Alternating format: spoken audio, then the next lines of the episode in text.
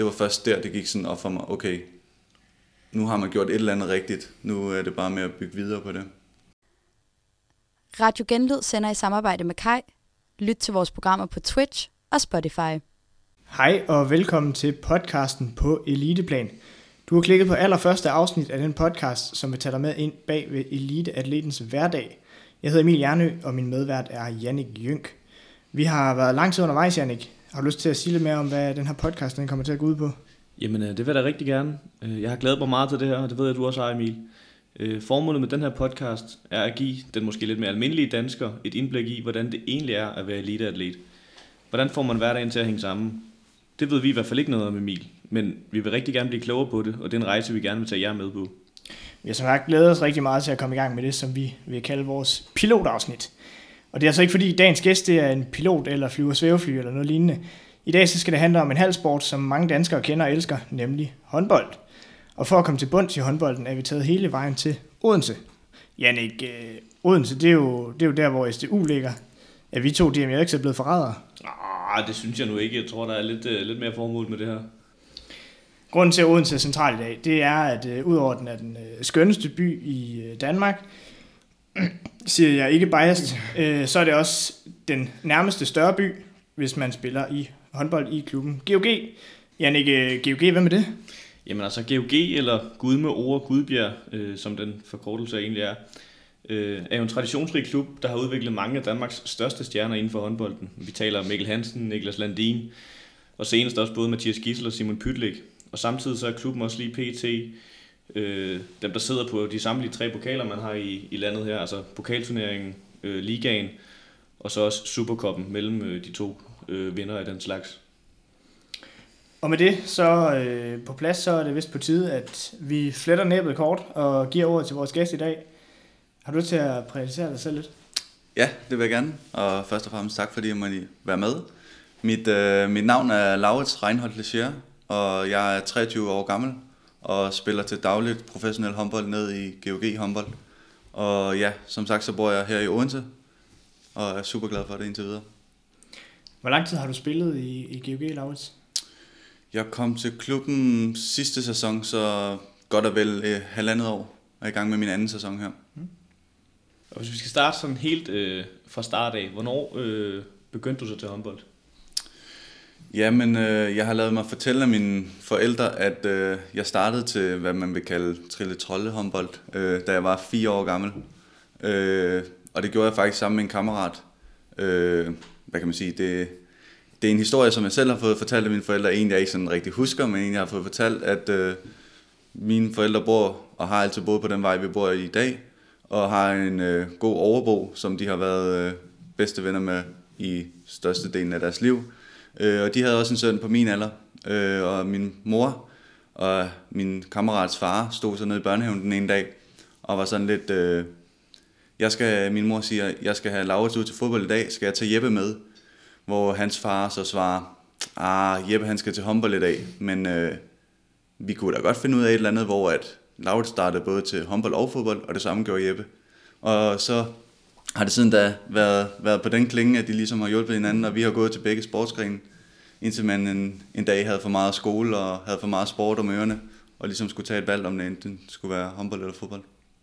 Hvornår blev det valg taget? Oh, jeg husker det som om, at det var omkring de der den der syvende klasse, hvor det hed fodbold fire gange om ugen, og det hed håndbold fire gange om ugen, så, så stod forældrene derhjemme og sagde, nu bliver jeg nødt til at tage et valg, fordi vi kan ikke uh, få det til at hænge sammen hverdagen. Og det kunne vi jo heller ikke selv med skole. Så ja, det blev håndbolden, og jeg tror, at min, især mine forældre er rigtig glade for det, fordi at så skulle de ikke sidde ude på en fodboldbane i øs regnvejr. De kunne sidde indenfor i en varm hal. Jeg skal lige have fat. Sagde du, at du I trænede som syvårig fire gange håndbold og fire gange fodbold hver uge? Jeg er ret sikker på, at det var det omkring, og vi havde i hvert fald tirsdag og torsdag, hvor det først hed håndboldtræning, og så videre ud på fodboldbanen, eller omvendt. Ja, jeg tror ikke, det var 7. klasse. Eller det var 7. klasse, det var ikke som 7. år. klasse. Ja, okay. ikke som 7 år, nej, men 7. Ja. klasse. Hvis jeg fik ja, sagt ja, det ja. forkert der. Jeg var lige ved at få min, øh, min kaffegal i halsen, skulle jeg sige, uden kaffe. Øhm, man kan sige, så er grundlaget også lagt for en øh, professionel sportskarriere, øh, kan man sige, med så meget træning. Hvordan kan det være, at det var øh, håndbolden, der vandt over fodbolden? Ja, hvordan var det det? det? Jeg synes jo egentlig personligt, at håndbold er en sjovere sport end fodbold. Der sker noget mere, der er hele tiden noget aktivitet, der bliver scoret flere mål, der bliver lavet, jeg ved ikke om der bliver flere, flere dueller, men sporten er måske mere fysisk. Øh, der er mere kropskontakt og alt sådan nogle ting. Så det fandt mig interessant, øh, i stedet for nogle fodboldkampe, der måske kan ende 0-0. Så håndboldkampe i dagens Danmark, det ender som regel plus 30 begge hold lige i øjeblikket, som det ser ud lige nu. Da du så kommer lidt længere frem øh, efter 7. klasse, så skal du på efterskole, øh, og der ender du med at vælge ord. Er der nogen bestemt årsag til det? Ja, hvad kan man sige? Ord har jo ligesom været øh, den første prioritet for mange øh, håndboldelskere i forhold til valg af efterskole, fordi de har været så førende på det her med at talentudvikle folk og ligesom samle de bedste spillere rundt omkring i landet og ligesom skabe det her talent- og udviklingsmiljø, som gør, at man, øh, man udvikler sig til en bedre håndboldspiller. Så ja, det var det, der talte til mig helt vildt. Du bliver så øh, du bliver ikke øh, på ord efter øh, efter skole. Der kommer du hjem og tager gymnasietiden øh, hjemme, øh, hvor du kommer fra. Det var der mange af de andre, der gjorde, altså blev på ord. Hvorfor øh, blev du ikke der? Øh, jeg husker det i hvert fald som et, et svært valg. Det var et svært valg, om jeg skulle blive på ord eller ej. Men øh, ved siden af håndbolden har jeg altid været en person, som elsker tal og arbejde med tal, så ord kunne kun tilbyde mig en, en almindelig gymnasiel uddannelse, altså en STX-uddannelse, hvor jeg hellere ville en handelsgymnasieuddannelse. Og valgte derfor at tage hjem, øh, fordi det kunne de tilbyde mig dernede, hvor jeg kom fra. Plus at min tidligere, eller daværende barndomsklub, Team Sydersøn, også kaldt TSØ, de valgte at tilbyde mig en ungdomskontrakt, som ligesom gjorde, at øh, det ligesom gav det sidste skub til at tage valget om at tage hjem. Team Sydersøerne, det ligger Lolland Falster. Jeg er ikke så kendt på området. Lolland eller Falster? På Lolland. Det På ligger i Majbo, har det Ja. hovedsæde. Okay. Det ligger på, Lo- i Lolland. På Lolland? På Lolland. Beklager. Øhm, hvor, hvor stort er håndbold i Lolland? På Lolland? Oh my god. På Lolland. Altså, jeg vil sige, at Team Sydersøen er jo nok det, det, den førende håndboldklub dernede, og har været der i mange år. Øh, så jeg vil sige, nu her, når jeg kommer tilbage til, til Majbo og sådan noget, er det jo sjovt at møde folk op i Netto, og folk kan jo stadig godt kende en fra dengang, man var dernede. Så det er jo sådan et lille, øh, ligesom GOG er sådan et lokalt miljø, hvor de fleste kender hinanden og kender til, om det går godt over i håndboldklubben, eller det går dårligt over i håndboldklubben. Så ja, det synes jeg.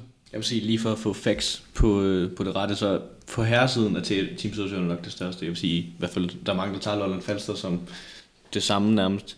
Der, øhm, der er NFH, altså Nykøbing øh, håndboldklub, Nykøbing Falster håndboldklub, har jo damer sidder i ligaen og har været danske mestre og sådan noget. Men ja, på herresiden vil jeg give dig ret i, at der er TSØ nok langt det, det største dernede. Helt enig. Helt enig. Interessant. nu snakker du om det her med at blive genkendt og sådan noget på i, øh, i Majbo. Hvordan oplever du det nu? Nu bor du i Odense. Øh, Hvordan oplever du som GOG-spiller? Bliver du, bliver du genkendt? Øh, nej, altså jeg vil sige, øh, jeg har nok spillet på et hold med, med nogle personligheder, som er, er noget længere fremme i bussen, end hvad jeg selv er, øh, som er med ind over landsholdet og de forskellige ting, som ligesom har trukket de store overskrifter, og ligesom er, er dem, som folk kommer for at se. Selvfølgelig kan man da godt mærke, at øh, igennem det sidste halvandet år cirka, har jeg da nok skrevet flere autografer, end jeg gjorde i min karriere indtil da. Øh, så på den måde, jo, øh, har man da kun mærke, at der er kommet flere fans til. Yes. Og lige for at komme tilbage til, til den karriere, vi øh, har været lidt i gang med indtil videre, så øh, da du bliver færdig på gymnasiet i 2020, der skifter du jo væk fra din barndomsklub. Øhm, der skifter du til TMS Ringsted. Øhm, hvordan, hvordan var det skifte for dig? Øh, let vemodigt, men også øh, i bagklogskabens lys øh, et mega fedt skifte for mig. Det var ligesom at... Man havde jo været på efterskole, hvor man ligesom havde fået lov til at bo ude, øh, men ligesom det der med at, at flytte sin teltpæl helt væk. Øh, jeg flyttede til København og boede der de to år, jeg spillede i Ringsted. Så for mig var det både øh, fedt at prøve et andet hold af, en anden liga af, samtidig med at jeg kunne udvikle mig som menneske ved at bo ude og prøve de ting, det, øh, det giver. Så vidt jeg ved, så øh, TMS Ringsted, de rykker op i Herligaen i den sæson, hvor du kommer der til. Korrekt. Ja. Hvordan, hvordan øh, er Herligan i forhold til første division, de spillede ind, i enden? Altså, jeg vil sige, at jeg havde hørt meget omkring, at øh, håndboldligaen var et noget højere niveau end første division, og det må jeg bare, det må jeg bare give ret i. Det er det. Altså, jeg kan huske, jeg kan tydeligt huske, også som jeg sidder her i dag, min første kamp i Ringsted, hvor vi spiller op i jeg tror det er i Mors Thy, hvor, et, øh, hvor jeg spiller samtlige 60 minutter, hvor jeg har det sådan, at, at jeg er allerede 10 kampe hen i sæsonen. Altså så hårdt fysisk har det været, frem for at spille 10 kampe i første division. Øh, så jo, der bliver brugt meget mere fysik. Folk er mere spilleteknisk kloge. Man skal kunne snyde sine modstandere på en helt anden måde. Øh, så jo, et, et stort skridt. Hvordan var det at vende sig til, altså, når det er så væsentligt hårdere? Var det lige til, eller var det faktisk svært? Øh, jeg vil sige, i og med, at man også i træningerne øh, prøver at skabe den fysik, så følger jeg egentlig, at tilvændingen var okay hurtigt. Altså selvfølgelig skulle man da lige bruge et par kampe på at komme ind i det. Øh, men alle på holdet er jo også indstillet på, at vi bliver nødt til at træne, som vi spiller. Øh, så når vi, da det blev implementeret, så var det også en hurtig proces at ligesom falde ind i den rytme. Hvis man kigger lidt væk fra det sportslige og det øh, fysikken og, og, og niveauet, hvad er så den største forskel ud over det sportslige øh, mellem første division og herreligaen? Øhm, jeg vil sige, det største forskel er jo nok den der med, at folk ligesom i de største dele af klubberne i håndboldligaen, de lever jo af håndbold, hvor i første division er der jo mange, der har et arbejde ved siden af. Så det der med, at man møder op til træning, og vi alle sammen har et fælles mål om, at vi skal blive bedre, vi skal det ene og det andet, vi skal opnå et eller andet med det her. Det, kan, det kunne jeg tydeligt øh, huske, at det var en af de ting, hvor jeg ligesom tænkte, wow, er det sådan? Øh, og det var også fedt. Det var fedt at skabe den hverdag, hvor man bare øh, ikke mødte ind for at være der, men man mødte ind for at, at skabe et eller andet. Ja, nu siger du selv, altså i første division, der har man måske lidt med et liv ved siden af. Du gik jo selv i gymnasiet øh, på det tidspunkt, da du spiller i første division. Hvordan øh, var det at få det til at hænge sammen? Øh, det var hårdt i forhold til afleveringer og skulle træne hele tiden og sådan noget, men jeg brugte jo også øh, det ligesom til, at nu var til at søge så gode jeg der og tilbyde mig en ungdomskontrakt, at jeg brugte det lidt ligesom, i stedet for at skulle have et arbejde, så kunne jeg ligesom ja, brugte tid på min håndbold og brugte tid på min skole, men skulle ikke tænke på, at jeg også skulle ned i Netto og flytte varer fra nogle hylder og sådan noget. Så for mig var det den perfekte kombi, fordi at, øh, det var det to bedste fra min verden, ikke? Både håndbold og skole. Ja, øh, man kender jo til det her øh, Team Danmark-system, hvor man får en gymnasiel uddannelse på fire år, fordi man skal have tid til sine træninger og sådan. Men det var ikke helt den øh, aftale, du var inde under, eller hvordan? Øh, nej, det blev faktisk sådan, at øh, det sted, hvor jeg tog min handelsgymnasieuddannelse nede i Nykøbing Falster, de valgte at tilbyde som en ny ordning, at øh, os som var sportsudøvere, vi kunne i samarbejde med vores klubber få to dage om ugen, hvor vi kunne tage fri til træning. Og så mente jeg, at det hed per hver fjerde lektion, man mistede, så fik man en lektion, som man så fik fælles til en-til-en undervisning med læreren. Og vi var to håndboldspillere på daværende tidspunkt, og tre fodboldspillere fra Nykøbings Falster, som er fodboldklubben i Nykøbing, øh, som ligesom var på den ordning, og det fungerede super godt. Og jeg, den dag i dag er jeg glad for, at jeg kunne starte sammen med mine kammerater i samme klasse, og kunne afslutte det i samme klasse, hvor man normalt ser det der med, at man tager en uddannelse over fire år. Du starter med en klasse og slutter med en helt anden, en helt anden klasse. Så ja, det var jeg super glad for, at jeg kunne starte med dem, jeg øh, sluttede med. Jeg forstår, I så i gymnasiet er jeg fem, der dyrker elitesport, og så udover det, så går I en, en helt normal klasse, hvis man kan sige det. Hvordan øh, påvirker det socialt, at I ikke var til stede på det samme tidspunkt som alle andre? Altså, nu føler jeg også selv, at jeg er en meget sådan åben og social menneske, så jeg lod ikke rigtig mærke til det. Øh, jeg prøvede så vidt muligt at prioritere de weekender, hvor vi ikke havde kamp, og ligesom at tage med, med klassen i byen og nyde ungdomslivet. Øh, fordi det satte jeg sindssygt stor pris på, det der med at ligesom at kunne koble af for håndbolden, sådan så det ikke alle sammen bare gik op i håndboldskole, men at der også var et andet socialt forum, hvor man kunne være sammen med nogle andre end, end håndboldvinderne. Ikke? Så det satte jeg stor pris på og prioriterede. Man kan sige, at på gymnasiet har du haft et ret todelt liv mellem håndbold og, øh, og, og skole. Efterfølgende så skifter du til TMS Ringsted. Var det så kun håndbold derfra, eller var der også noget arbejde eller andet ved siden af på det tidspunkt? Øh, ja, da jeg skiftede til TMS Ringsted, valgte jeg faktisk at sige, nu ligger lige, nu ligger lige skolen på hylden og tager et sabbatår. Øh, og så prøver jeg at give den maks gas på håndbolden og se, hvad det, hvad det kan udvikle sig til. Øh, og den dag i dag er jeg jo super glad for, at jeg gjorde det. Det endte så ud i, at jeg faktisk valgte at tage sabbatår i begge år, jeg var i Ringsted. Øh, og det kan man jo både sige er godt og skidt, men det har jo gjort, at jeg den dag i dag er endt i måske Danmarks bedste klub. Øh, så på den måde føler jeg jo, det er det rigtige valg, jeg har truffet. Ja, altså, øh, hvornår går det egentlig op for dig, at øh, du har talent for det her?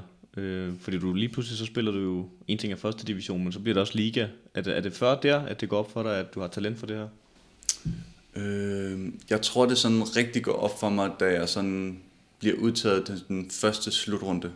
Øh, og det sker faktisk efter efterskolen, hvor man har haft et super fedt år, og vi har vundet øh, det danske mesterskab. Og man så bliver udtaget til det, der så hed øh, Ungdoms-OL, som var vores øh, første slutrunde. Det var først der, det gik sådan op for mig, okay, nu har man gjort et eller andet rigtigt. Nu er det bare med at bygge videre på det.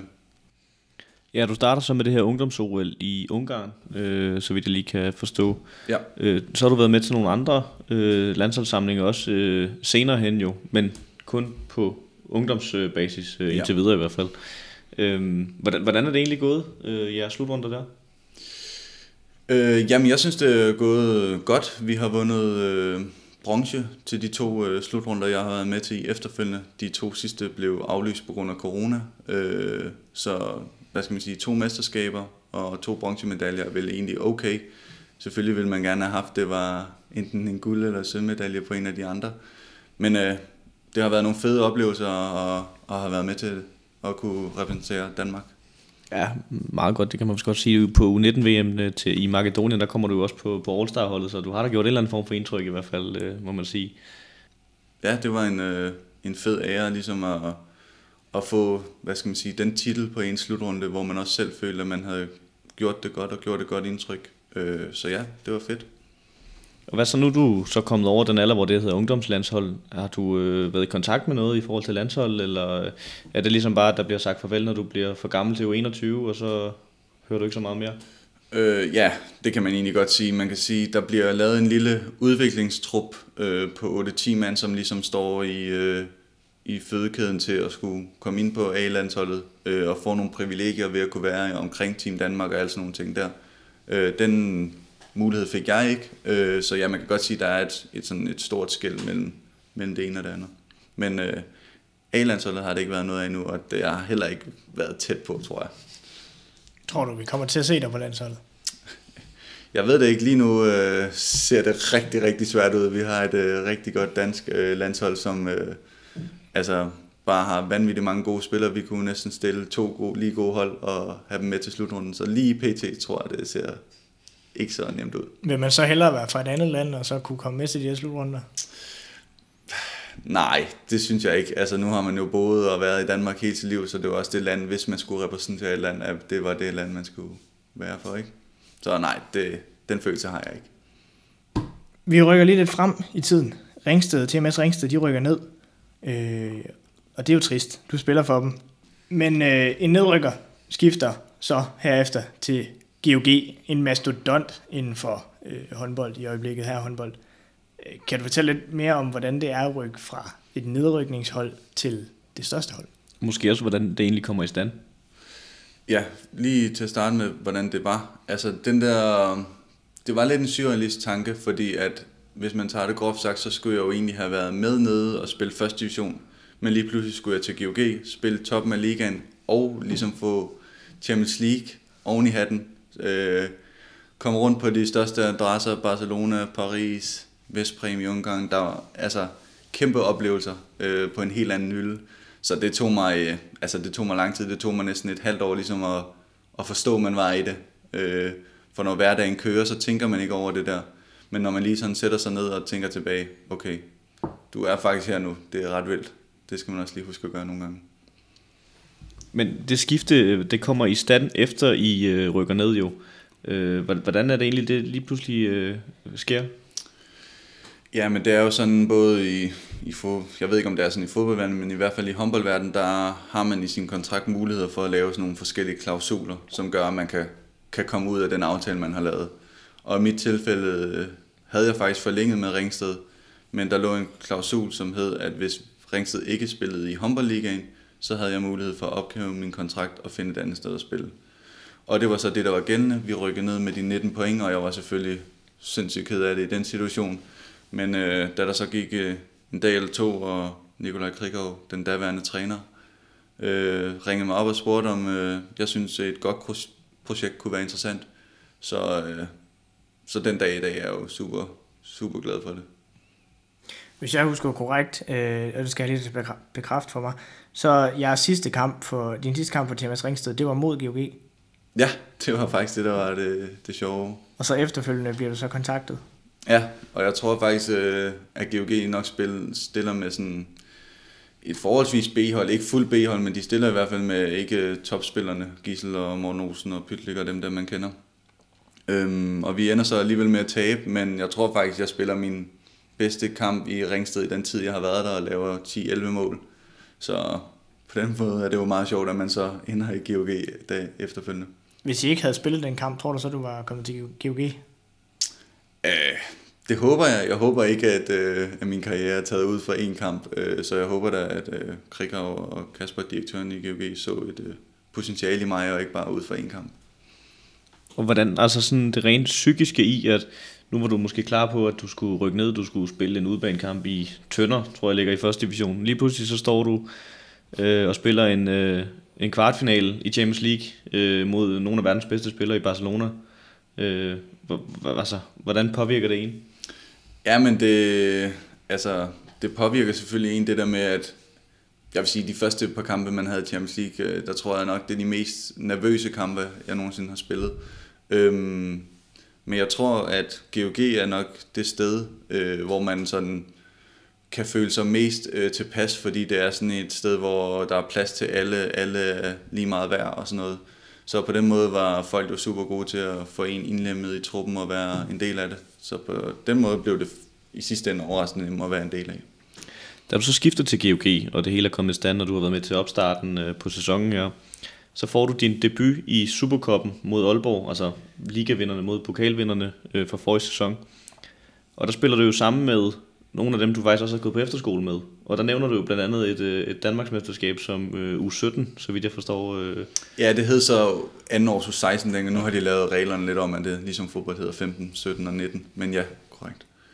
Ja, det er jo to dine gode venner, du faktisk øh, får debut sammen med øh, mod Aalborg i den kamp. Øh, hvordan er det at, at løbe rundt med, med dem, du har gået på efterskole med og hygge dig med i gamle dage? Lige pludselig så står I og, og spiller om pokaler øh, ja, det var, på topniveau det var selvfølgelig sindssygt fedt. Jeg tror, du henviser til Simon Pytlik og Emil Madsen, øh, som jeg også spillede på efterskolen med. Så jo, det var da, var da sindssygt sjovt, og jeg vil også sige, at mit skifte til GOG gjorde det da også øh, på en eller anden måde nemmere, at man kendte, øh, kendte nogle folk i klubben, man kunne ligesom høre til råds, hvad, hvordan foregår hverdagen og sådan noget. Det er jo meget rart at, at vide, inden man skifter øh, til en klub. Øh, så på den måde var det jo super rart, at, at de var der til at give en god råd.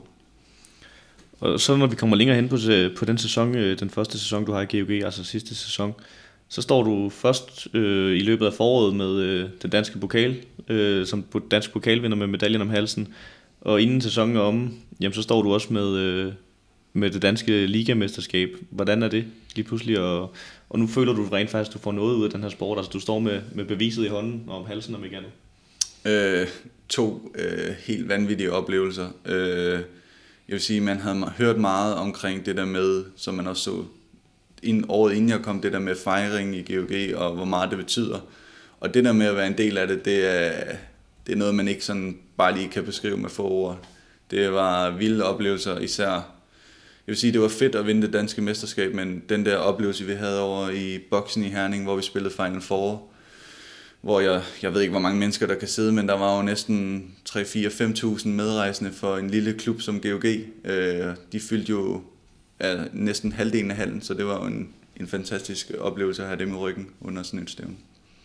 Ja, nu, uh, Laurits, nu står vi her, og nu har vi gennemgået din uh, karriere. Nu kunne vi godt tænke os at spørge lidt ind til din hverdag som håndboldspiller, fordi vi gerne vil tage vores læsere lidt med ind i en eliteatlets hverdag. Øhm, vil du prøve at fortælle, hvordan en helt normal uge ser ud for dig? Ja, jeg vil lige starte med at sige, at det er svært at beskrive, hvordan en 100% hverdag ser ud for en, øh, en håndboldspiller, da det er meget individuelt fra klub til klub, afhængig af, hvor mange turneringer du deltager i, og så videre, og hvilke trænere du har, og så videre. Men ja, vores øh, hverdag, hvis man tager en helt, øh, en, en helt normal uge, hvor vi har en en turneringskamp i den danske liga, og vi har en øh, turneringskamp i Champions League, så kunne det typisk øh, se ud som om, at vi træner mandag tirsdag, spiller en kamp onsdag hjemme mod, det kan være Ribe Esbjerg. Så er vi typisk som regel fri dagen efter kamp, så om torsdagen. Så kunne vi rejse fredag afsted mod Porto, spille lørdag i Porto, og komme hjem søndag, og ligesom have det som en fridag. Og så ja, igen møde ind om, om mandagen. Så som udgangspunktet to kampe, som regel to fridage dagen efter kamp, men, men ja, det er det eneste sådan, man kan sige 100%. Og for et par uger siden, eller sidste uge tror jeg faktisk det var, der har I jo et noget presset kampprogram, hvor du måske følte, du var lidt meget på arbejde, i hvert fald øh, væk fra konen. ja, det kan man sige. Altså, der er selvfølgelig nogle, øh, nogle dage og nogle uger, som er rimelig presset på rejsedag og så videre. Vi havde for eksempel sidste uge, hvor vi øh, spillede, vi tog afsted onsdag, spillede til Porto og spillede torsdag i Porto, rejste hjem fredag, og så lørdag kl. 15 skulle vi så møde op i Lemby og spille en turneringskamp der. Så der var lige fire dage, hvor man egentlig øh, var på arbejde 24-7. Men, øh, men så er der også andre dage, hvor man øh, træner fra 10 til 12, og så har du resten af dagen, som jeg for eksempel prioriterer på skole, eller gå ud og spille golf, eller et eller andet. Så ja. Jeg skulle til at spørge, øh, nu siger du selv 10 til 12, så en træning mandag for eksempel. Hvornår møder I ind? Nu er mandag så lidt speciel. Øh, der har vi som regel en styrketræning først, og så en halvtræning. Men øh, en, en tirsdag for eksempel kunne det godt være, at man møder ind for 10 til 12, øh, har lidt taktik inden, eller lidt evaluering, og så træner de der halvanden, to timer. Og så har du så egentlig bare fri øh, dagen efter, indtil du skal træne om onsdagen, eller undskyld, efter træning, indtil du skal træne om onsdagen. Og ja, det er jo meget forskelligt, hvad folk øh, bruger deres tid på. Jeg bruger det for eksempel på studie, eller som jeg også lige nåede, nåede fornævnt, golf, da det var godt vejr, eller ja, bare være sammen med venner, eller ja, kæresten herhjemme. Nu får du selv lige øh, name-droppet studie. Vil du lige fortælle, hvad det er for en studie, du læser? Ja, jeg læser en øh, online finansøkonom øh, ved siden af, en toårig uddannelse, øh, som fungerer super fint i forhold til at kunne kombinere det med, med håndbolden, da den jo ligger online, og alt fungerer online. Og studiet ligesom er indforstået med, at man har et fuldtidsarbejde ved siden af. Har du nogle tanker om, hvad du vil bruge den til? Jeg har altid haft en tanke om, at jeg godt kunne tænke mig at være ejendomsmaler. Øhm, men man hører jo også mange skrækscenarier om, at de arbejder 24-7. Når jeg er færdig med min håndboldkarriere, tror jeg lige, at jeg vil revurdere og, og se, hvor er jeg henne i min karriere, hvad kan jeg bruge det til, og hvis jeg ikke kan bruge det til noget, kan det godt være, at jeg ender som en ejendomsmaler på et tidspunkt. Lige for at holde fast øh, i det med studiet, altså har du så faste tider, hvor du har de her undervisninger, eller hvordan hænger det sammen? Det hedder så faktisk sådan, at selvfølgelig ligger der nogle faste forelæsninger, men fordi det er et online studie, så giver det dig mulighed for, at du kan se det efterfølgende, da alle forelæsningerne bliver optaget og lagt op som en video. Så i for eksempel i det, det øh, halvandet år, eller lidt over et år, jeg har været på studie nu, har jeg aldrig været til en, til en forelæsning, fordi det ligger i vores træningstider. Så jeg ser altid videoerne efterfølgende i de tidsrum, hvor jeg kan. Så på den måde fungerer det helt perfekt for mig. Og nu i forhold til det studie her, øh, altså mange af dem, der lytter med her, de vil jo nok altså, kende deres studie med studiegrupper og meget af det sociale liv, men altså, har, har du noget af det øh, med den form, det, det studie er sat sammen på? Altså jeg vil sige, øh, jeg har ikke et socialt liv, som man har på et studie, men øh, jeg har en studiegruppe. Og hvad kan man sige, jeg tror, det, det er nemmere at være i en studiegruppe på et rigtigt studie, end det er at være i en studiegruppe på et øh, online studie. Der er jo folk, øh, jeg er jo håndboldspiller, så kan der sidde en, der er 55 år gammel, som gerne vil skifte karriere, som har muligheden for at gøre det igennem det der. Så der er jo mange forskellige typer, hvor at på et, øh, et normalt fysisk studie er man nogenlunde i samme aldersgruppe, ikke? Øh, så på den måde er der ikke øh, socialt miljø i studiegruppen, men der er en studiegruppe, som man laver opgaver i og, og mødes i. Og ja, den måde det fungerer på, det var første dag. Det var den eneste dag, man skulle møde ind og havde mødepligt, for ligesom at møde de personer, man var i gruppe med. Øh, og der, inden da havde man svaret på et spørgeskema, kan man studere om aftenen, kan man studere om formiddagen, kan man studere om middagen. Så på den måde tror jeg, at studiet ligesom sammensat øh, grupperne, øh, og ikke efter om man havde taget en HX-uddannelse, eller man havde taget en STX, eller man... Så hvornår man kunne studere, var nok sammensætningen, tænker jeg. Og nu når du også øh, har dit håndboldliv her ved siden af, hvordan så øh, med sådan noget som eksamener, der er rimelig øh, fastlagt og, og hård planlægning for det, hvordan øh, har du været, kunne løse det? Jamen, øh, 7 9 13 så har jeg været ret heldig i forhold til øh, kampe og eksamener, øh, der ikke har ligget oven i hinanden. Øh, men Øh, jeg har i hvert fald forstå- fået den forståelse, at studiet er sådan øh, rimelig large i forhold til at kunne flytte ens eksamener, uden at bruge forsøg på det og alle sådan nogle ting. Øh, hvis der nu skulle ligge kampe, så er det bare at sende et bevis på, at du har en kamp, du kan ikke møde op, eller du kan ikke tage din øh, eksamen på det tidspunkt, så bliver den rykket til et anden, en anden dag. Det er selvfølgelig svært, når det er en, hvad kan jeg sige, en, øh, en skriftlig eksamen, øh, hvor alle sidder og laver den samtidig, så kan det godt være, at du, øh, du bruger et forsøg på den, eller får en helt anden opgave, end de andre har lavet. Når, er det så, når du har de her øh, dage, hvor du har træning fra 10 til 12, at du også studerer om eftermiddagen? Øh, ja, det er det. Altså, jeg prøver faktisk at være god til at læse forud. Øh, hvis jeg kan se for eksempel det program, vi skal igennem nu, og det vi har været igennem, der er det rimelig sådan tight i forhold til kampe og træninger og sådan noget. Så på nuværende tidspunkt har jeg faktisk øh, læst det hele forud og er egentlig klar til at, at tage de eksamener, der kommer her i, i november. Så på den måde prøver jeg, jeg ligesom at være disciplineret og læse forud, sådan, så jeg ved, at det ikke bider mig i sidste ende. Er der andre af dine holdkammerater, der studerer? Ja, der er selvfølgelig alle de unge, som er, er, en, er en del af truppen, som går på over øh, kostgymnasium, men øh, ellers så tror jeg faktisk kun vi er mig og så Nikolaj Pedersen, som er en af mine holdkammerater, som rent faktisk studerer fysisk ude på SDU og ligesom lavet en aftale igennem der, og, og jeg tror, han er på sit femte år af sin uddannelse, så det er sådan en uddannelse, han har strukket øh, længere, end den egentlig er, for ligesom at kunne gennemføre. Hvor jeg ligesom har valgt en anden vej og tage den online og kunne gøre, gennemføre det på den tid, som der egentlig er lagt for at skulle gennemføre det. Har du en oplevelse af, at det er almindeligt at tage en videregående uddannelse som, som elitehåndboldspiller eller professionel håndboldspiller, eller er det lidt mere specielt? Jeg vil sige, at den uddannelse, som jeg tager, ser jeg ret mange professionelle øh, sportsudøvere tage. Øh, om det så er en øh, finansøkonom, eller det er en markedsføringsøkonom, eller serviceøkonom. Men ligesom den boldgade der, øh, som nemlig ligger online, ser jeg ret mange gøre. Men jeg vil sige, mange af de sådan professionelle, top professionelle håndboldspillere, du kan tage Mikkel Hansen og sådan nogle der, de har jo aldrig rigtig været skoleglade, så de har jo bare gået all in på håndbolden. Så der er jo mange, der, når de er færdige, så skal de jo finde ud af, skal jeg tage en uddannelse, hvad skal jeg lave, og, og sådan noget der, ikke? Men jo, jeg føler at det er blevet mere udbredt, at folk tager en, en uddannelse ved siden af. Øhm, og så for eksempel øh, nu den sommer, vi lige har været igennem her, der er jo også øh, kontraktudløb for nogle af dine øh, holdkammerater, og ja, Simon Pygling blev vel faktisk nærmest købt væk fra øh, GOG, men det var også nogle af dine gode venner, øh, der forlod klubben, altså jeg ved i hvert fald Lukas Jørgensen og Ja, i Tolbring var du ret gode venner med. Øh, hvordan er det at lige pludselig, så er dem du måske var nærmest tættest med på, øh, på holdet væk fra din hverdag? Ja, øh, nu har jeg været i håndboldverdenen i par år efterhånden, og man har ligesom fundet ud af, at, at det er en del af gamet. Jeg havde også en masse gode kammerater i Ringsted, som jeg måtte sige farvel til, og det samme skete nu her. Øh, jeg tror, at det, der sådan har påvirket mig hårdest, det er nok det der med, at man også har en samlever, øh, som her i, i klubben også har et øh, socialt miljø med kone og kærester og sådan noget, som jo flytter med de spillere, som flytter, som har oplevet det på en hårdere måde, end, end jeg har. Øh, så på den måde har det jo ramt mig lidt, men personligt har jeg jo stadig øh, kontakten med, med spillerne og ses med dem. Øh, Lukas og ja, og Simon og alle dem der, som du nævner der, ikke? Øh, så man prøver jo så vidt muligt at, at bibeholde kontakten. Ja, du var jo faktisk så gode venner med Lukas, og I, nærmest, I var på ferie sammen i, i sommer i Marbella, både dig og din kæreste, og så Lukas og hans øh, kæreste, ikke? Jo, korrekt.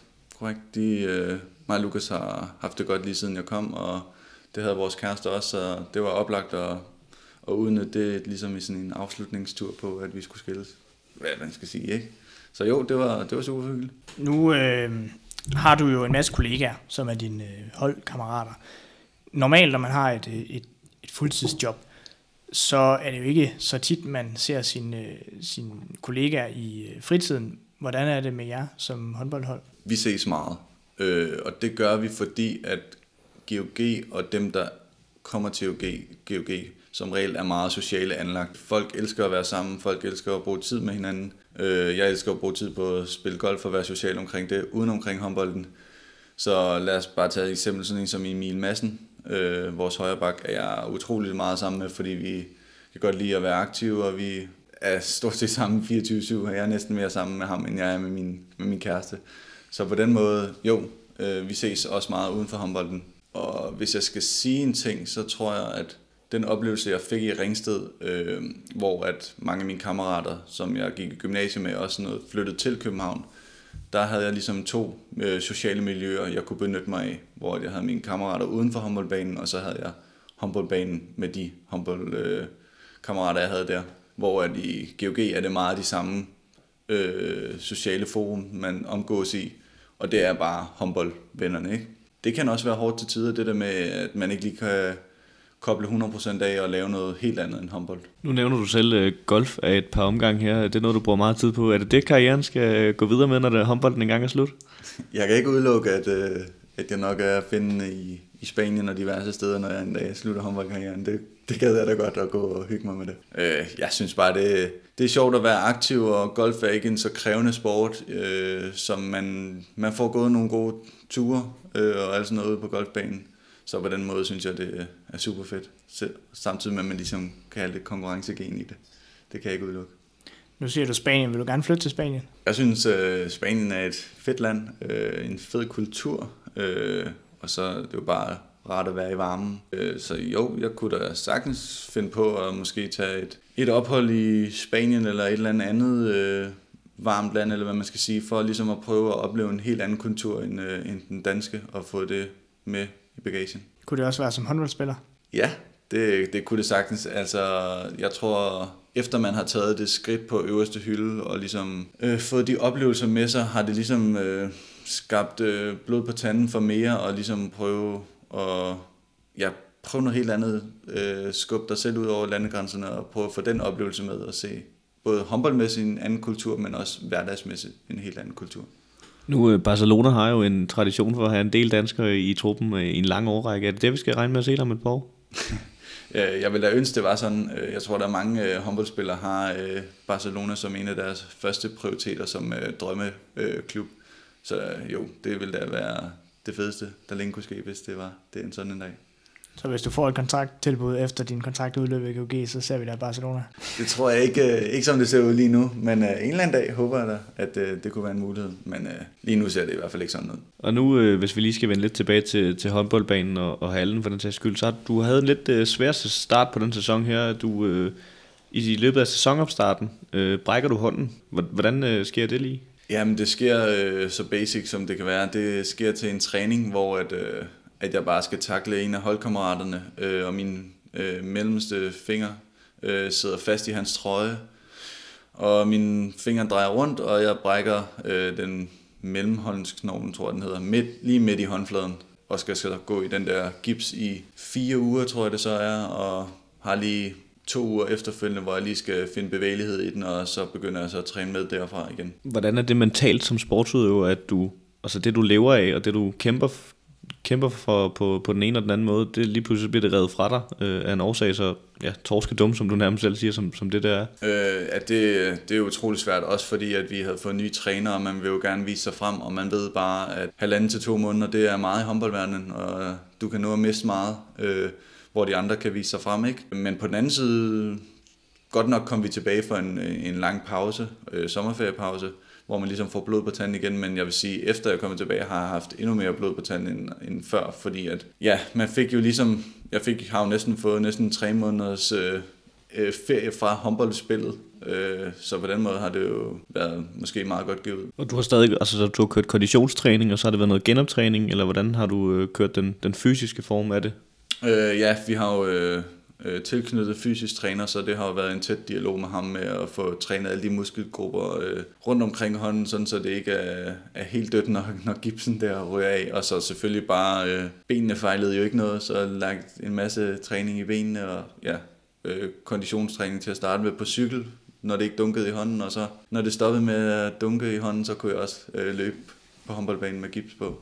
Så du træner simpelthen med øh, de andre med øh, gips også, eller hvordan? Ej, jeg trænede ikke øh, med på håndboldbanen, men jeg var inde på håndboldbanen og løb ved siden af, øh, ude på sidelinjen, mens de andre trænede, øh, for ligesom at få retningsskift og alt det der i benene. Hvis man som professionel håndboldspiller får en længerevarende skade på et år eller længere, og ens kontrakt udløber, hvad har man så øh, af muligheder? Har man noget forsikring? Ved du det? Altså, jeg ved i hvert fald, du har jo en forsikring, som kommer til at dække øh, den skades øh, sats, du får på øh, din mengrad af din skade. Det gør ligesom man har en fagforening, så har vi jo også en, en håndboldspillerforening, som man kan melde sig ind i, som ligesom hjælper og vejleder dig i forhold til de forskellige ting.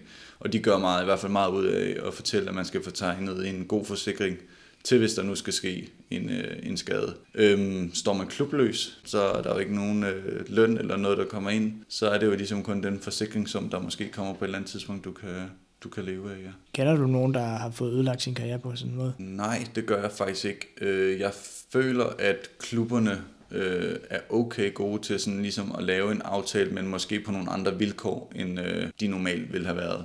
Sådan så spillerne ikke bare får lov til at, at døje med det selv, ikke? Ja, det er i hvert fald den følelse, jeg har. Og nu øh, generelt med håndboldspillet i den her sæson, så har det ikke gået voldsomt godt. Øh, nu ved jeg godt, du ikke var en del af det i starten, så man kan nok ikke klandre dig for det, men jeg har haft lidt, øh, lidt rod i ligaen, hvis man kan sige det sådan. Øh, I hvert fald herhjemme jo. Og så, men til gengæld så Champions League øh, kører jo af en eller anden årsag meget godt for jer. Hvad er årsagen til det, hvis du har en holdning til det?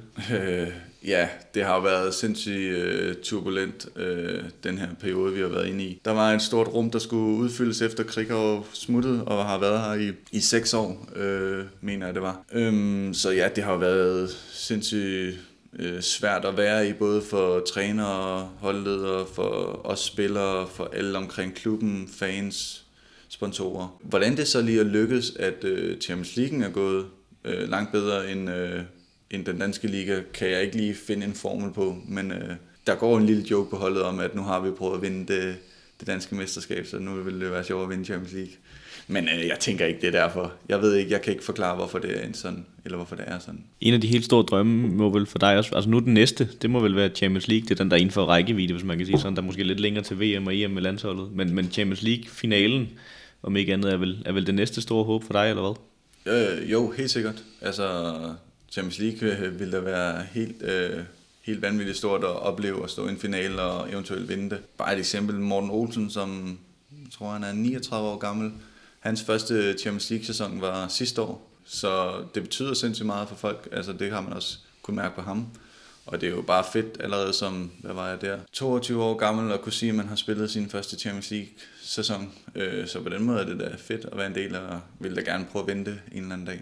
Hvordan er det at komme til udlandet, hvor der også, især i nogle af de østeuropæiske lande, der brænder de jo fuldstændig vildt for håndbolden. Altså at stå i de der haller i, øh, ja, i Plok eller i Vestpræm, eller hvad du nu ellers har, har været med til. Hvordan er forskellen dernede i forhold til herhjemme? Er de mere hardcore, eller hvordan? Øh, ja, det er det. Det er en, en helt anden kultur, et helt andet tryk, øh, der kommer fra fansene. Der har virkelig været nogle, øh, nogle fede oplevelser, som man nu her, når man sidder og snakker om det, lige får lidt kuldegysninger omkring. Og jeg vil faktisk sige, at en af de steder, der sådan overraskede mig mest, det var faktisk, da vi var i, øh, da vi var i Paris. Der er det første kvarter, der var ikke... Øh, der var ikke noget sådan vanvittig stemning eller noget, men så efter et kvarter, der kom hele den der ultra-fan-del, som havde været inde og se kvindefodbold, og havde været inde og hæppe på dem, og så kom de så over til vores kamp. Så efter et kvarter og resten af kampen, der, der var der knald på, der kunne vi næsten hverken snakke eller sige noget til hinanden nede på banen. Så det var, det var, det var fedt at opleve. Det, det var en atmosfære, hvor det nærmest var svært at, at skulle snakke om de der indøvede angreb, man uh, skulle, skulle føre eller hvad? Ja, det var det, og det er også det, derfor, man bruger lidt tid på ligesom at lave nogle forskellige tegn på, hvad, hvad, hvad systemerne skal hedde, sådan så at når, det, når, når de der situationer opstår, øh, hvor man ikke kan høre hinanden, så bliver der lige stukket to fingre i vejret, og så ved alle, hvad der skal ske. Hvordan er det egentlig som håndboldspiller? Altså, du tænker man i fodbold, der er ikke så mange ting, man skal holde styr på i forhold til, til måder at angribe på det ene og det andet. Men i håndbold, der hører vi jo gerne om en Barca, eller en Bilund, eller en Højre, et eller andet. Altså, kan man holde styr på alle dem der, eller blander man nogle gange rundt i dem? ja, der, der kan være mange, og det kan være svært at, at finde rundt i. Det kan det 100%. Men øh, og også fordi, at det er forskelligt fra klub til klub, hvad de forskellige øh, ting hedder. Folk kan godt spille de samme spil, men har givet nogle personlige navne til de forskellige ting. Fordi at øh, havde alle nu kaldt det det samme, så vidste alle jo, hvad der skulle ske. Nu er jeg jo selv øh, sat som en playmaker, og ligesom skal være en af dem, der holder styr på sådan nogle ting. Så for mig er det, ligger det nogenlunde til højre benet at holde styr på de forskellige aftaler. Hvor at, øh, jeg tænker, at en fløjspiller øh, kan godt være lidt mere uinteresseret i, hvad de forskellige ting hedder, men bare skal have vide, hvor han skal løbe hen. Havde du problemer, da du kom fra Ringsted og så til, til GOG, hvor de lige pludselig hed noget andet, og hvis der så var noget, der hed det samme, om det så var den samme øvelse, eller hvordan? Ja, altså jeg vil sige øh, taktisk og taktiske oplæg, og det der med at skulle være øh, svar klar i forhold til, når Krighaus spørger om nogle ting. Det, det var jeg virkelig chokeret over, hvor stor forskel der var. Altså, nu er Krighaus også en af de øh, håndboldtrænere, som har den største sådan, taktiske forståelse, og i, i hvert fald efter min mening. Så der, øh, der kunne man godt ryge ud i nogle situationer, hvor man sådan øh, måtte melde pas og bare sige, at det ved jeg ikke. Og nu, øh, altså den danske liga har jo lige fået et nyk op af, at øh, jeres øh, helt store konkurrent har hævet øh, folk som øh, Niklas Landin og øh, Mikkel Hansen hjem. Bro Silkeborg har hentet øh, Rasmus Lauke hjem. Øh, hvordan er det lige pludselig at stå over for dem, du selv har siddet og set derhjemme i, i fjerneren, når der var landskamp til VM og EM i januar? Øh, nu står du lige pludselig over for dem. Ja, det, øh, det er surrealistisk. Altså, man har lidt vendet sig til det øh, nu, men øh, jeg vil sige, det første øh, år, jeg kom til Ringsted, hvor man for eksempel stod over for Mølgaard og sådan noget, var det jo også surrealistisk. Men øh, sige, den, den største oplevelse, som jeg egentlig som har haft, hvad det angår, det var nok øh, vores første kamp øh, nede i Paris, hvor man øh, stod over for Karabatis-brødrene, især Nikola Karabatis, som har en helt vanvittig karriere, hvor man tænker, okay, jeg har været inde og se ufattelig mange kampe, hvor du har spillet og set dig i tv, og nu står jeg rigtig faktisk og tage, skal tage en duel over for dig. Det synes jeg var, var stort. Er han de største idol inden for håndboldverdenen? Øh, ja, det vil jeg nok sige. Altså, han er bare et ikon. Øh, men jeg synes, der er mange andre, som øh, kan byde ham op som kandidat, men han er jo bare, med det han har opnået og den karriere, han har haft, er han jo bare et stort håndboldikon. Jeg vil gerne øh, stille dig lidt flere spørgsmål i forhold til øh, jeres sådan, sammenhold på holdet. Du nævner selv, at I har et helt specielt sammenhold på, på GOG. Hvad tror du årsagen er til det? Jeg tror, det ligger lidt i den kultur, man har skabt øh, nede i, i Gudme, eller GOG, man nok hellere kalde det, øh, som også lidt øh, går ind i den, hvad kan man sige, gokhylde, som bliver spillet i hver kamp, og som alle folk står og synger til, om det er julefrokoster, eller det er det ene eller det andet fest, der er nede i klubben. Så er det det der med, at øh, jeg tror, den starter med en for alle, alle for en. At alle er lige meget værd, alle bliver vægtet lige højst, om du er stor eller lille mener også, der er noget i, øh, i sangen der. Så det, det tænker jeg helt klart, at det har gjort, at, at klubben er så social, og at, og det er så nemt at omgås med hinanden dernede. Men det er meget øh, forholdet mellem fansene og jeres spillere, eller øh, bliver det også set inde i omklædningsrummet mellem jer? Ja, altså jeg føler, at det kører hele vejen rundt. Selvfølgelig øh, er der i sådan et omklædningsrum, er der jo altid en jargon, hvor folk skal, skal drille hinanden og sådan noget, men øh, det er jo sådan et sted, hvor at den unge U17-spiller, der kommer og træner med, godt kan komme og sige sin mening til, hvad han føler og tænker, samtidig med, at den ældste i gruppen selvfølgelig også kan sige sin mening. Så det der hierarki er jo på en eller anden måde flat, øh, eller hvad man skal sige. På den måde, ja, føler at, at man godt kan sige det sådan, ja. Vi snakkede uden for optagelsen om, at der var en svensker, der øh, var flyttet til Gudme, som var kommet til GOG. Hvordan er det, når, når internationale spillere kommer? Øh, kan de så blive en del af, rigtigt af, af sådan kernen på holdet? Det, det synes jeg helt bestemt. Altså, jeg føler, at alle øh, bliver taget mod på samme måde. Øh, om det er mig, der kommer fra Ringsted, eller det er en person, der bliver hentet hjem for, øh, det ved jeg ikke, en tysk topklub eller et eller andet. Ikke? Så på den måde, ja. Altså, jeg vil sige, hvis man kigger tilbage sådan i Goks historie og de spillere, de har hentet, så er klubben jo øh, meget skandinavisk anlagt. Øh, det var lidt et særtilfælde sidste år, at, at øh, Net Sætte øh, på højre bak blev hentet fra Slovenien, øh, hvor man normalt bare ser, jamen så bliver de hentet fra Sverige, Norge eller Danmark. Ikke? Så ja, det er meget øh, et samfund, lokalsamfund, som er meget sådan øh, skandinavisk orienteret, vil jeg sige. Hvilke sprog snakker I, når I taler sammen? Øh, vi snakker bare dansk. Ja. Øh, og vi forstår jo deres svenske accent og deres norske accent og sådan noget. Og de forstår jo vores. Hvad så, når der kommer sådan Slovenier? Hvad, gør, gør I noget øh, for, at, at vedkommende kommer med ind i, i gruppen, eller taler I stadig bare dansk til hinanden, og så engelsk til ham?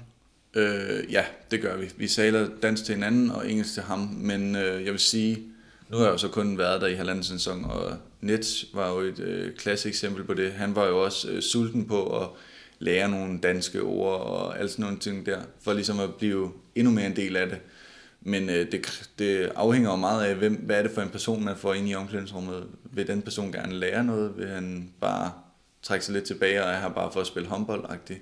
Så jeg synes, det var et klasse eksempel på det sidste år. Når I så skal lave sociale ting uden for, øh, for arbejde, hvis man kan sige det sådan, øh, for eksempel spille golf, er det så i, øh, i mindre grupper, eller er det øh, sådan, hvor alle øh, bliver inviteret med? Det er lidt både over. Der er nogen, der spiller paddle, der er nogen, der spiller golf. Altså jeg vil sige, sådan i øh, festlige sammenhæng, øh, en tur ud og få en tårdrik, er det jo alle, der altid bliver inviteret. Der er det jo som regel øh, hele gruppen, der sådan tager initiativ til, dem der vil, kan tage med. Hvor at øh, golf er blevet en hyped ting nede i, i GOG, vil jeg sige. Har nok selv været med til at påvirke det lidt. Øh, der er rimelig mange, der er begyndt at spille, øh, fordi de kan se, hvor sjovt vi har det med det, og når vi kommer til træning, er det jo næsten det eneste, vi snakker om. Vi snakker jo ikke håndbold, vi snakker om, hvordan man slog et golfslag i går, og hvor mange point man lavede og sådan noget. Ikke? Så det er jo blevet lidt åndssvagt, at det fylder så meget, men vi hygger os med det. Skal I så ikke bare være golfspillere alle sammen i stedet? GOG, GOG Golf, det, ja. lyder, det lyder meget godt. Det kunne være sjovt, men øh, jeg tror, vi alle sammen brænder inderst inden for håndbolden, og synes, det er, det er jo takket sjovere end, øh, end golf. Det skulle det gerne være i hvert fald. Har I så en, en messenger-chat eller WhatsApp-chat? Ja, det har vi, men, men som regel så foregår meget den der snak, den får jo, går jo i omklædningsrummet. GOG er jo en klub, hvor man er, som sagt tidligere, meget social, så folk bliver jo tit længe i omklædningsrummet efter træning, hvor man lige sådan siger, hvad skal du i morgen, hvad skal du i overmorgen? Jeg kan se på lørdag bliver det godt vejr, skal vi booke en tid allerede nu? Altså sådan, så det er meget sådan, alting bliver planlagt derinde i, i omklædningsrummet. Men jo, ellers så kører det over som de normale medier, WhatsApp, Messenger og så videre. Nu øh, førhen, hvor du snakkede om, at øh, i gymnasiet, der var det meget to del, altså det var både skole og det var håndbold. Hvordan er det nu, når man spiller for Danmarksmesterne i håndbold, og du ligger helt op på, på topniveau, spiller Champions League? Får du prioriteret skole lige så meget? Jeg føler, jeg får afsat den tid, jeg skal til det. Ja. Nu har golfen så gået ind og påvirket det i en negativ retning, ikke? Øh, men jeg tror også, jeg er blevet bevidst om det der med, at det er håndbolden, jeg satser på, det er håndbolden, jeg gerne vil. Så for mig er det bare med at få uddannelsen i hus. Jeg stræber ikke øh, på samme måde efter, at jeg skal have 12 i alle fag, fordi det ved jeg, det kan jeg ikke. Det tog mig lige lidt tid at finde mig i det på en eller anden måde. Så ja, nu, har, nu, er, nu er jeg indforstået med det, og skal bare have så bedst mulig karakter selvfølgelig, men, øh, men bare på en eller anden måde igennem uddannelsen, så man har den i hus. Du har lidt indset, at du har et lidt mere specielt liv, hvor du får lov til at udleve din drengedrøm, og det der altid har været din fritidsinteresse. Ja, det, det har jeg indset, og især øh, når jeg mødes med, med folk, som jo lidt har, hvad kan man sige, et normalt liv, et øh, normalt arbejde, en normal hverdag, øh, hvor folk er allerede træt efter et år på arbejdsmarkedet, hvor jeg sådan, det er gået op for mig, at jeg virkelig skal sætte pris på at nyde den her tid, fordi at jeg har også 30-40 år efter min håndboldkarriere, hvor jeg skal være på arbejdsmarkedet i en anden forstand. Øh, så det gælder bare om at nyde det og få så meget ud af det som overhovedet muligt. I dag der er det J-dag, øhm, og når det er J-dag, så er der rigtig mange mennesker, der tager i byen. Tager i byen med GOG? Ja, det er faktisk lidt sjovt. Jeg føler, at folk har den opfattelse af, at professionelle sportsudøvere, de drikker aldrig. Altså selvfølgelig er der nogen, der er 100% dedikeret, der ikke rører alkohol, der spiser det rigtige mad og sådan noget. Men det er jo ikke øh, sandheden. Der er jo også nogen, der tager ud og drikker, hvis de har fri weekend. Selvfølgelig er der jo klare regler med, at man tager ikke ud dagen før kamp og alle sådan nogle forskellige ting. Man gør det selvfølgelig med omhu, ikke? Men øh, for eksempel, vi har fri, fri weekend. Vi har i hvert fald fri i morgen og overmorgen. Så holdet samles der i dag, og så går vi ud og får en, en juleøl alle sammen og hygger. Hvor ofte er du i byen? Det er meget forskelligt. Og det er det, fordi at når kampene kører, og sæsonen er i gang, så bliver det ikke så tit. Men når du er i opstarten, og der ikke er kampe, og du er i, i faser, hvor at, øh, der ikke er så meget håndbold, for eksempel januarpausen, hvor der er slutrunde, så kan jeg da godt tage flere gange ud. Øh, og, og det hænger også lidt sammen med det der med, at, at vi er så sociale på holdet. Så det behøver ikke at være, at vi skal ud og save os ned og have 10 øl hver. Men det der med, at man går ud, folk får en, en enkelt øl eller et glas vin, det kan vi da godt øh, gøre. Lad os sige, på to måneder kan man da godt være ude tre, fire gange, to, tre, fire gange. Det er meget forskelligt. Men vi er jo ude, mere ofte ude, end hvad man, hvad man tror. Hvor tager I hen? Jamen, øh, nu er jeg ikke øh, så kendt i Odenses øh, natteliv endnu, men det plejer som regel bare at være en hyggelig tur på en bar, og så hvis det skal ske et eller andet vildt, så tænker jeg, at det er sådan noget Butchers, og nu er der lige åbnet en Proud, en stor Proud Mary i Odense, som også er ret øh, befolket, så der er det også der, man tager hen. Jeg kan huske øh, under øh, VM-slutrunden sidste år, der siger din, øh, også din gode ven Simon Pytlik, at da det går op for ham, at, at de spiller sig i VM-finalen, der er ligesom om det er sådan sortner for hans øje, fordi nu giver det lige pludselig mening, alt det man igennem sin år, sin ungdomsår øh, har sagt nej til. Har du haft den oplevelse på en eller anden måde, at nu giver det faktisk mening, at du sagde nej til alle de der fredag aftener i gymnasiet, at nu står du et sted, hvor nu har du opnået det, du ville med det her?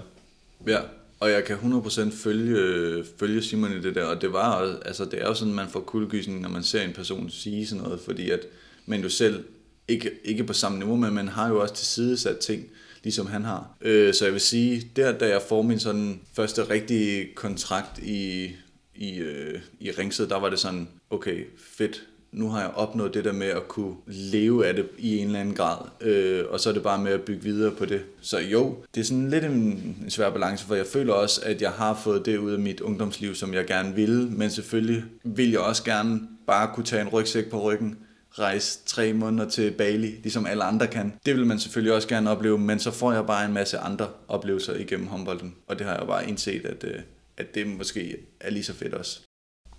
Nu er du jo også kommet til et, øh, et sted i din karriere, hvor der er ret meget fokus på dig i, i GOG, altså det er toppen af, af dansk håndbold. Der er rigtig mange dedikerede øh, GOG-fans, øh, der følger med. Nu bliver jeres kampe vist i tv kan du mærke, at der lige pludselig er rigtig mange rundt omkring dig, der har en holdning til, hvad du render og laver inde på banen? Øh, ja, 100%. Det kan man, og jeg tror, øh, jeg tror det er værre for andre, end, øh, end det er for mig. Men det der med, man skal nok ikke læse alt, hvad der bliver skrevet på sociale medier, og hvad der bliver skrevet i kommentarsporet efter en kamp, hvis man både har spillet godt eller dårligt, øh, og så videre. Øh, alle har en holdning, øh, og det er også noget, vi som håndboldspillere, eller sportsudøvere, snakker om. Og jeg tror, at det der det, der for eksempel irriterer mig mest, det er det der med, at øh, når man sidder til diverse familiefødselsdage eller det ene og det andet, så, øh, så har alle en holdning til, hvad man skal gøre, og hvad man ikke skal gøre, hvad man skal gøre anderledes, hvad man, hvordan man kan gribe tingene an på banen og uden for banen. Hvor at jeg føler jo ikke, at jeg er i samme situation til at kunne sige det tilbage til dem, fordi jeg intet kender om deres arbejdsplads, jeg kender intet om deres arbejde. Øh, så på den måde er det jo svært, at man ligesom er, er, er en skydeskive for, for andre, der sidder ude. Øh, så jo, det, det kan godt være, være hårdt til tider. Der var faktisk øh, landskamp i går, du ikke? Så du den Danmark-Norge? Ja, det ja. var. Efter øh, den, der siger øh, Magnus Savstrup øh, i et studie på TV2, at han måske godt, han har fået børn nu, så nu har det ændret sig lidt for ham, men at førhen, så når han havde tabt en kamp, og var sur hele vejen hjem, og kom hjem, og var også stadig sur, det gik måske lidt over øh, hans bedre halvdel derhjemme. Er, er det noget, du kan genkende til det der med, at du måske nogle gange får taget humøret med hjem? Ja, 100%, øh, og det tror jeg, min øh, bedre halvdel nok vil ikke endnu mere genkende til, end jeg selv gør. Det er svært, også skolemæssigt. Alt, hvad der foregår på håndboldbanen, bliver også taget med ind i diverse ting. Øh, om det er skole, eller det er det sociale liv uden for håndbold.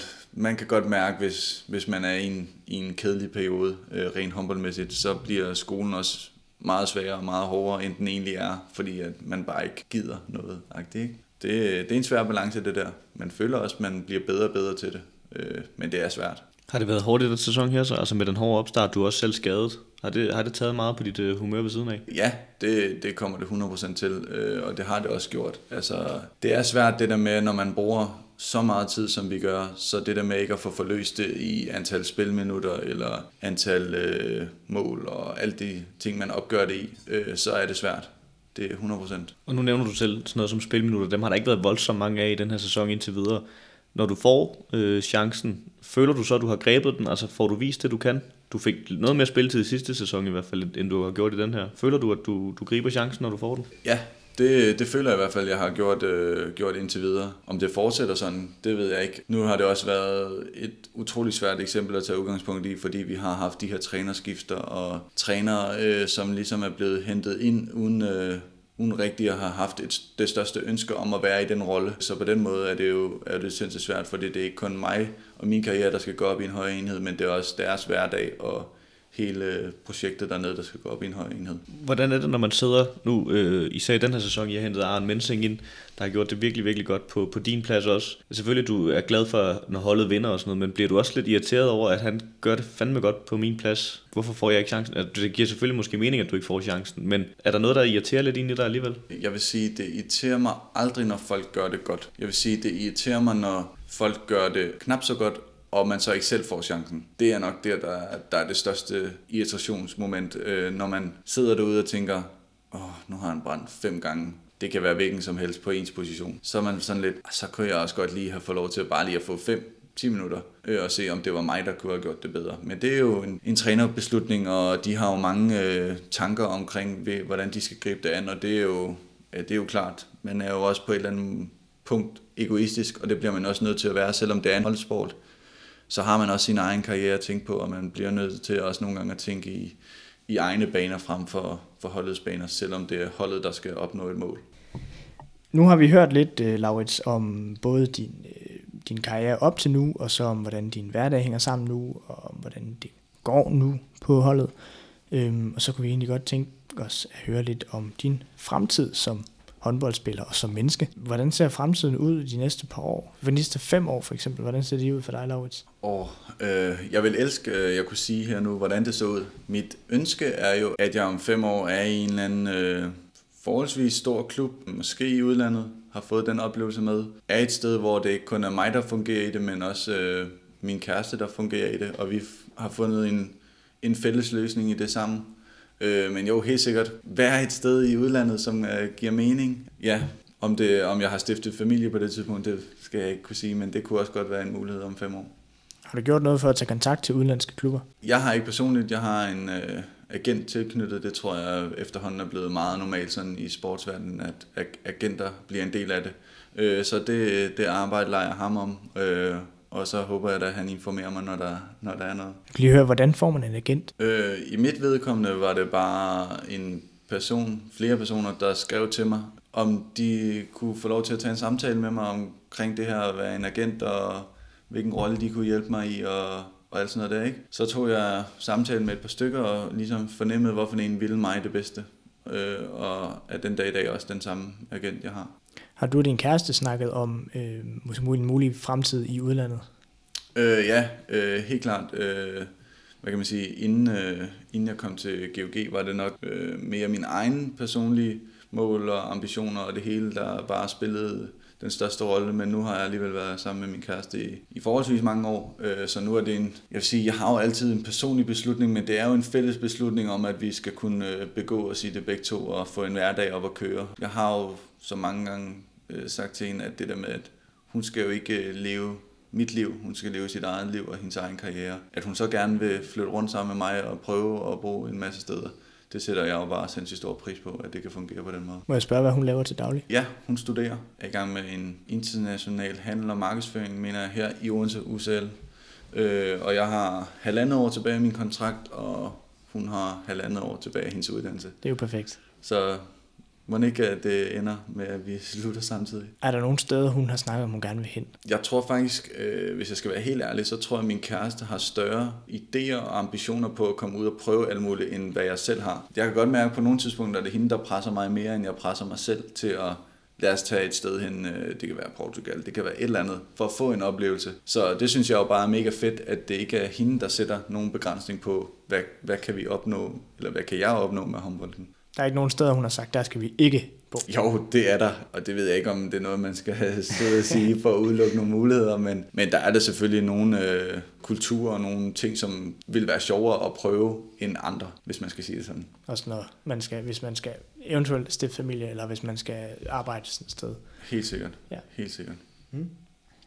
Jamen, øh, så tror jeg, vi er nået det til, hvor vi øh, har fået et rigtig godt indblik i, øh, hvordan din hverdag hænger sammen, Laurits, og så vil vi egentlig bare gerne sige mange tak for, at øh, du har ville være med øh, i vores øh, pilotafsnit øh, på Eliteplan. Og så øh, ønsker jeg alt held og lykke fremadrettet, både med den her sæson, men også med, øh, med resten af karrieren, og, og håbet om, at der nok skal komme landsholdshåndbold en gang på et eller andet tidspunkt. Og så vil jeg, altså, hvad, hvad vil du tage med som det, det, det største, du har lært øh, i dag, Emil? Jeg vil sige, det som, øh, som Laurits også selv nævner, at, øh, er lidt, måske en lidt øh, forvrænget øh, tanke om, hvad, hvad professionelle elitesportsøvere, at de tager i byen det synes jeg øh, er fedt at høre, at, at man også kan være ung. Og, fordi dengang jeg gik i gymnasiet, der var sådan en øh, elite øh, Team Danmark klasse også. Og der var der meget sådan, uh, der var mange af dem, der ikke lige tog med til festerne og sådan noget. Det ved jeg ikke, om, om du selv i gymnasiet tænkte meget over alkohol og sådan noget. Men at de tager i byen, det synes jeg er mega fedt. Så har jeg lært, at, øh, at studie og, øh, og en professionel øh, håndboldkære åbenbart godt kan lade sig gøre. Altså, det lyder helt vildt. Og golf oveni, det lyder som en, der er meget, meget disciplineret. Øh, det synes jeg er imponerende. Øh, jeg synes også, det er vildt, at, øh, at det kan lade sig gøre. Hvad har du lært, Jannik? Jeg synes, der, der er mange ting at tage med for det her. Også det her med at få partnerskabet til at, at fungere med, at man også har en derhjemme, en, en anden halvdel, som også har en karriere, der måske ikke altid bare lige er med på at tage, tage til Paris eller til Barcelona. Hvis det er der, dine store håndboldoplevelser ville kunne ligge, så er det ikke sikkert, at det, at det er for hende øh, at, at skulle det. Og, og der virker det til, at I begge to har været af store personer øh, over for hinanden.